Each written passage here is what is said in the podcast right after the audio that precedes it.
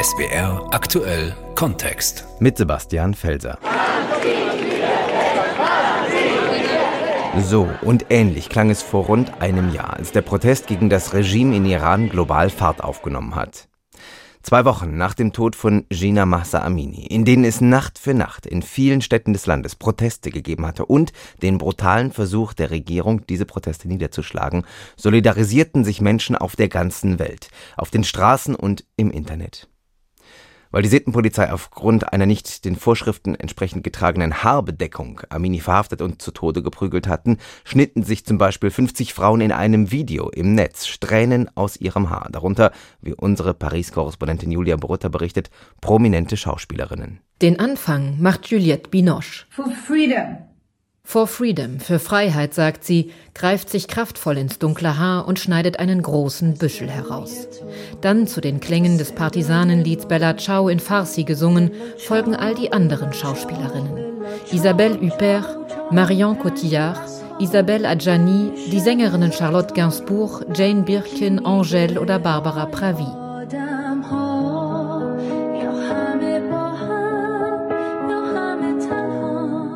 Wir fragen, was aus diesem Protest geworden ist, wie die Situation in Iran heute aussieht und wir wollen verstehen, warum die Forderung des Protests San Zendegi Azadi so einen Nerv getroffen hat.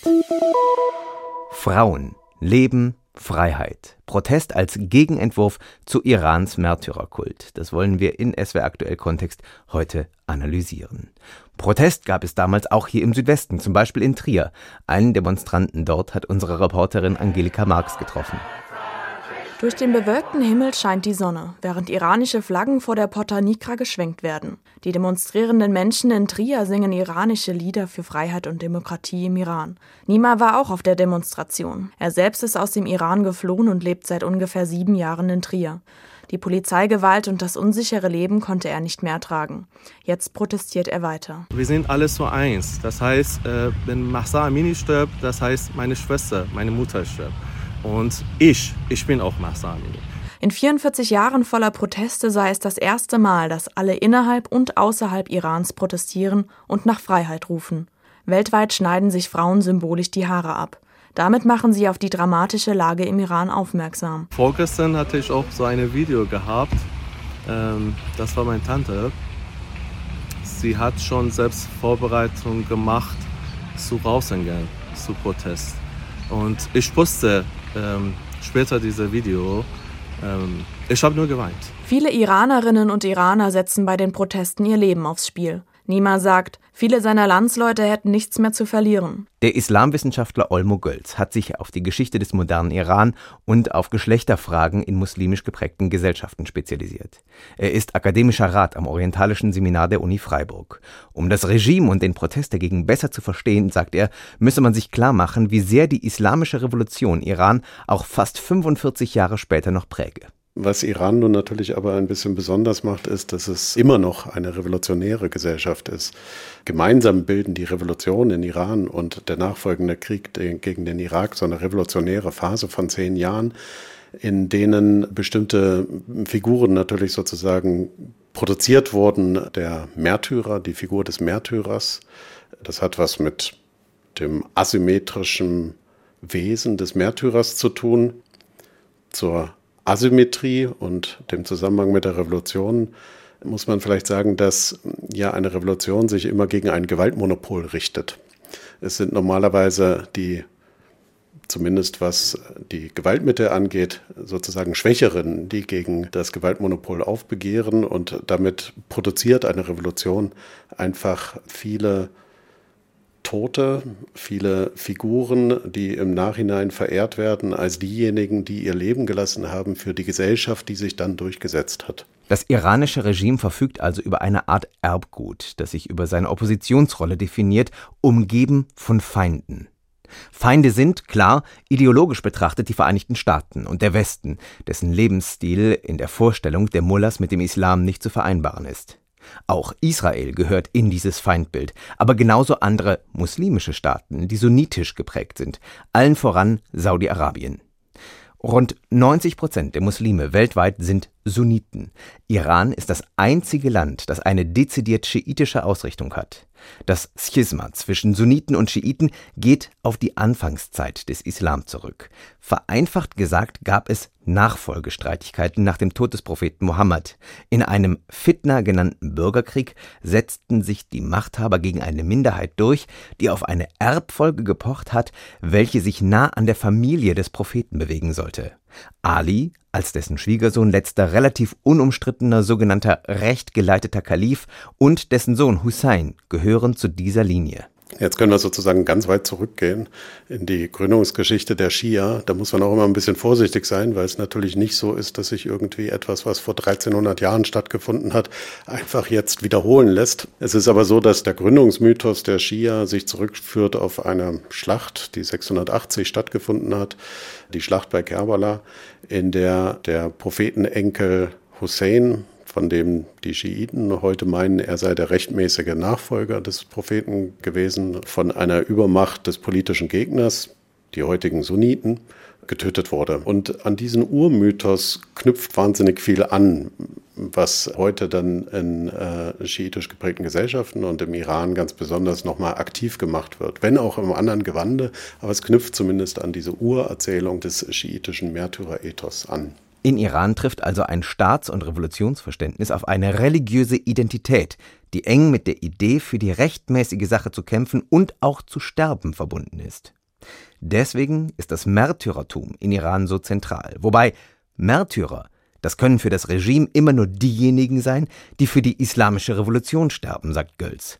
Deswegen seien die 500 Toten bei den Protesten oder die sieben zum Tode verurteilten, die Menschenrechtsorganisationen gezählt haben, keine Märtyrer. Also wenn Sie sich auf diese Seite begeben wollen der Betrachtung, dann sind das eben nicht die Leute, die für die göttliche Ordnung oder für die Nation oder sowas gestorben sind, sondern für eine ungerechte Forderung letztlich sozusagen gerecht getötet worden. Also das ist die Position der Islamischen Republik natürlich da. Das heißt, das Bewusstsein, dass man jetzt MärtyrerInnen schaffen würde, das ist in dieser Weise nicht vorhanden, weil der Begriff des Martyriums anders besetzt ist als jetzt in dieser populärwissenschaftlichen äh, Sprechweise, wo man dann einfach sagt, jemand hat sozusagen gegen eine hegemoniale Ordnung sein Leben gegeben. Und tatsächlich hat auch die Protestbewegung es vermieden, die Opfer in den eigenen Reihen als Märtyrer darzustellen. Das ist eben auch weil das Regime diesen Begriff so zentral besetzt hat, weil das Regime in den Jahren seines Bestehens einen, einen Totenkult implementiert hat, den man überkommen möchte. Und der Slogan der Bewegung ist ja nicht nur Frauenfreiheit, sondern auch Frauen leben Freiheit. Das richtet sich auch direkt gegen diesen Totenkult. deswegen wird sehr bedacht mit dem Begriff umgegangen. Das heißt, die Heroisierung findet hier eigentlich auf einer anderen Ebene statt, deutlich kollektiver, nicht so sehr geknüpft an einzelne Figuren und ihre bestimmte Agency, also Handlungsmacht in der Situation, sondern eigentlich eher genau im Gegenteil, dass gesagt wird, okay, Gina Massa Amini ist weniger sozusagen als eine Person gestorben, die für etwas einstand, sondern anders, sie steht als Person für etwas, nämlich für die Ungerechtigkeit, für die Unterdrückung äh, der Frauen in Iran, also eigentlich sozusagen für Sansendegi, also die für Frauenlebenfreiheit. Wenn also Menschen weltweit auf die Straße gegangen sind und San, Sendegi, Azadi, also Frauen, Leben, Freiheit skandiert haben, dann haben sie nicht nur gegen einzelne Kleidungsvorschriften demonstriert oder gegen die Machthaber in Teheran. Sie haben das gesamte Staatsverständnis des Regimes und großer Teile der Gesellschaft in Frage gestellt. Also ich würde sogar so weit gehen, dass Sansendegi die Antithese zur Islamischen Republik darstellt. Die Islamische Republik Iran, ich hatte versucht, das zu sagen mit dem Rückgriff auch auf den Iran-Irak-Krieg und den Märtyrerkult, die versteht sich als, also wirklich ideologisch gesehen, als die Erzählung der Durchsetzung einer Ordnung, die sich beruft auf unterdrückte, sterbende Männer. Ja, also das sind eben die zu Ungerecht in einem schrecklichen Krieg getöteten Männer, vor allem männlichen Soldaten, also männliches Martyrium. Das heißt also, wenn Sie das jetzt gegenüberstellen wollen, dann haben Sie San, Sendegi, Azadi, Frauen, Leben, Freiheit sozusagen als Antithese, als Antwort auf Männer sterben unterdrückt sein oder Unterdrückung, ja, äh, also unfrei sein. Das ist eine steile These, ich weiß, aber es ist vielleicht etwas, was den Slogan auch so ein bisschen fassbar macht, warum der so wirkmächtig ist. Das ist ja das, was interessant ist. Ne? Diese Wirkmacht, die Olmo Gölz von der Universität Freiburg beschreibt, ist bis heute geblieben, was sich auch an der Polizeipräsenz rund um den Todestag von Mahsa Amini in Iran gezeigt hat, wie unser Korrespondent Thomas Bormann zu berichten weiß. Freiheit forderten Tausende lautstark auf den Straßen Irans oder sie riefen die Protestparole Frau, Leben, Freiheit. Viele Frauen verbrannten öffentlich ihre Kopftücher. Jetzt zum Jahrestag des Todes von Gina Mahsa Amini stehen überall im Iran Polizisten und Trupps der islamischen Revolutionsgarden bereit, damit sich solche Szenen nicht wiederholen. Mindestens 20.000 Verhaftete und 500 Tote. Das ist die Bilanz der Proteste des vergangenen Jahres, dokumentiert von Menschenrechtsorganisationen. Sieben Männer wurden hingerichtet wegen angeblicher Gewalttaten während der Proteste. In mehr als 200 Städten Irans hatten sich zumeist junge Menschen zum Protest versammelt, gegen Kopftuchzwang, gegen Bevormundung, gegen die Regierung und besonders gegen das allmächtige Staatsoberhaupt Ayatollah Khamenei. Tod dem Diktator, Tod für Khamenei, riefen sie. Ayatollah Khamenei herrscht seit 34 Jahren im Iran als politischer und religiöser Führer. Er lässt seit 34 Jahren alle Proteste niederschlagen und behauptet immer wieder, so auch diesmal, die Proteste seien ein Komplott aus dem Ausland.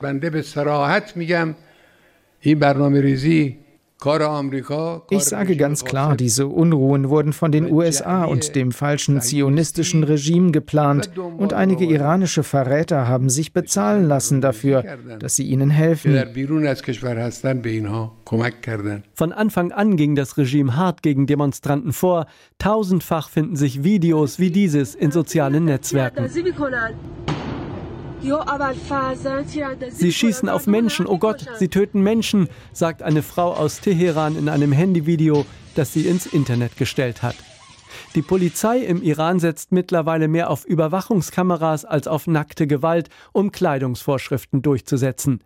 Wenn eine Frau ohne Kopftuch Auto fährt, auch das ist verboten im Iran, dann wird sie nicht gestoppt und aus dem Wagen gezerrt, sondern sie wird geblitzt. Stolz verkündete Ahmad Reza Radan, der iranische Polizeichef. Durch den Einsatz fortschrittlicher Technologie wird die Person identifiziert, sie wird gewarnt, die Dokumente werden der Justiz übergeben, die den Fall bearbeitet. Ohne Kopftuch Autofahren, das kann für eine Frau im Iran bedeuten, ihr Auto wird beschlagnahmt und sie muss eine Geldstrafe zahlen. Zum Jahrestag des Todes von Gina Mahsa Amini setzt das Regime auf Härte.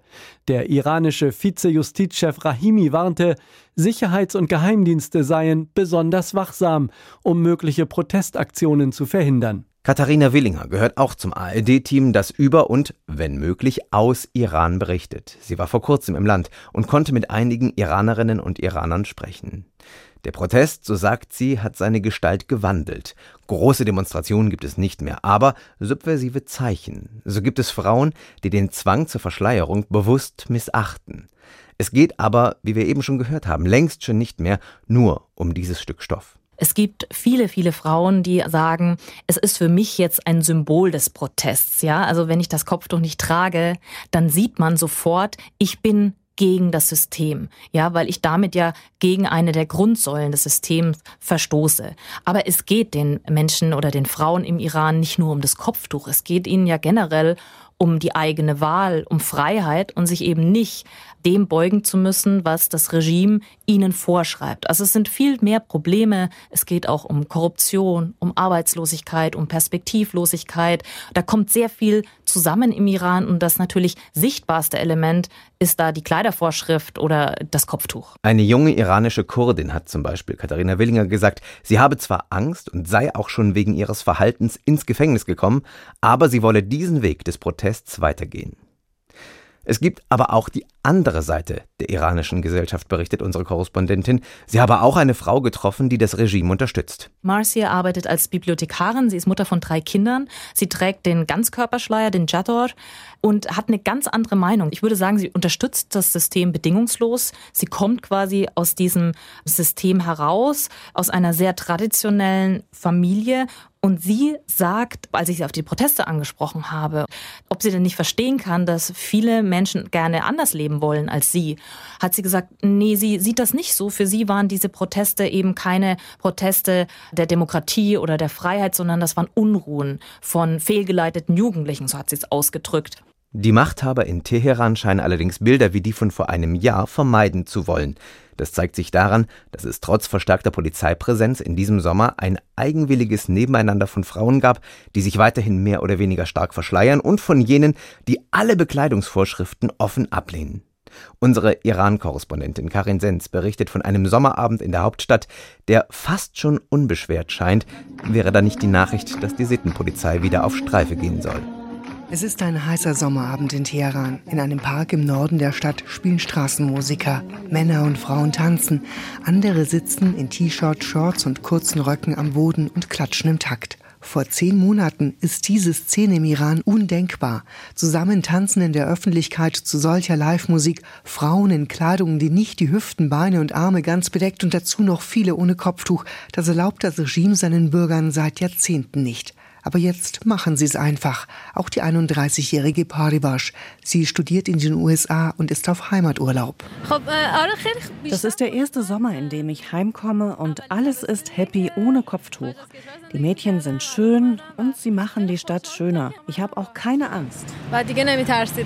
Ihre Mutter Narges ist mitgekommen in den Park, scheint die ausgelassene Stimmung auch zu genießen. Sie trägt das Kopftuch sogar tief ins Gesicht gezogen und sie macht sich Sorgen. Was, wenn die Sittenpolizei kommt? Parivash hat ein Tuch um den Hals geschlungen. Ich habe gehört, wenn ich das nicht um den Hals habe, kann es Probleme geben. Das soll mich also schützen. So kommt man wohl davon. Viele haben davon gehört, dass die Sittenpolizei wieder auf den Straßen im Land unterwegs sein soll. Früher, vor den Protesten, war sie gefürchtet. Jetzt bringt das auch die 63-jährige Asam nicht dazu, Kopftuch zu tragen. Meine Kinder haben mir gesagt, die Sittenpolizei ist am Tajrish. Ich habe sie aber nicht selber gesehen. Mich hat heute nur ein normaler Polizist ermahnt, dass ich mein Kopftuch tragen soll. Ich habe das ignoriert. Ein paar Straßen weiter ist auch Schaldar noch unterwegs an diesem warmen Sommerabend. Die 18-Jährige hat ihr dunkelrotes Kopftuch eng ums Gesicht geschlungen und will auch gar nicht ohne sein. Weil ich das Kopftuch seit meiner Kindheit trage. Niemand hat mich dazu gezwungen. Ich habe mich dafür entschieden und ich habe mich daran gewöhnt. Ohne würde ich mich nicht wohlfühlen. Meine Familie ist religiös, aber sie haben mich das selbst entscheiden lassen. Auch Schaldar hat davon gehört, dass es jetzt wieder Patrouillen der Sittenpolizei geben soll. Meiner Meinung nach ist das absurd. Das muss jeder für sich selbst entscheiden dürfen. Da sollte sich niemand einmischen. Eine ältere Frau will sich zu dem Thema nicht äußern. Nur so viel.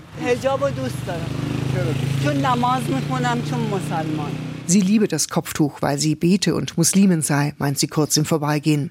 Sie trägt einen langen, weiten Mantel und unter ihrem Kopftuch ist kein Haar zu sehen. Auch Frauen in solcher Kleidung gehören noch zum Straßenbild im Iran.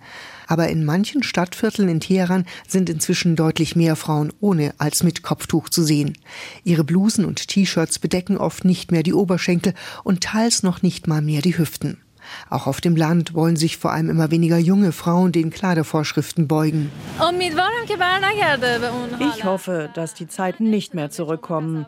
Ich wünsche mir, dass man uns nicht mehr dazu zwingt, das Kopftuch zu tragen. Das kann man nicht mehr zurückdrehen. Meint die Studentin auf Heimaturlaub in Teheran.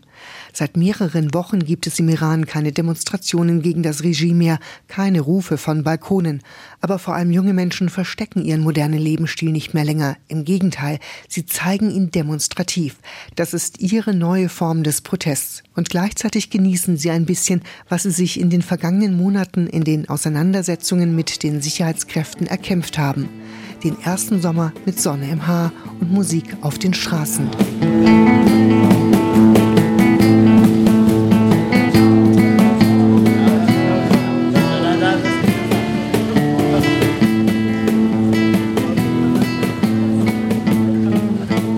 Und auch das ist von den Protesten geblieben. Bella Ciao auf Persisch als musikalische Form des Widerstands gegen die noch immer geltenden Machtverhältnisse in Iran.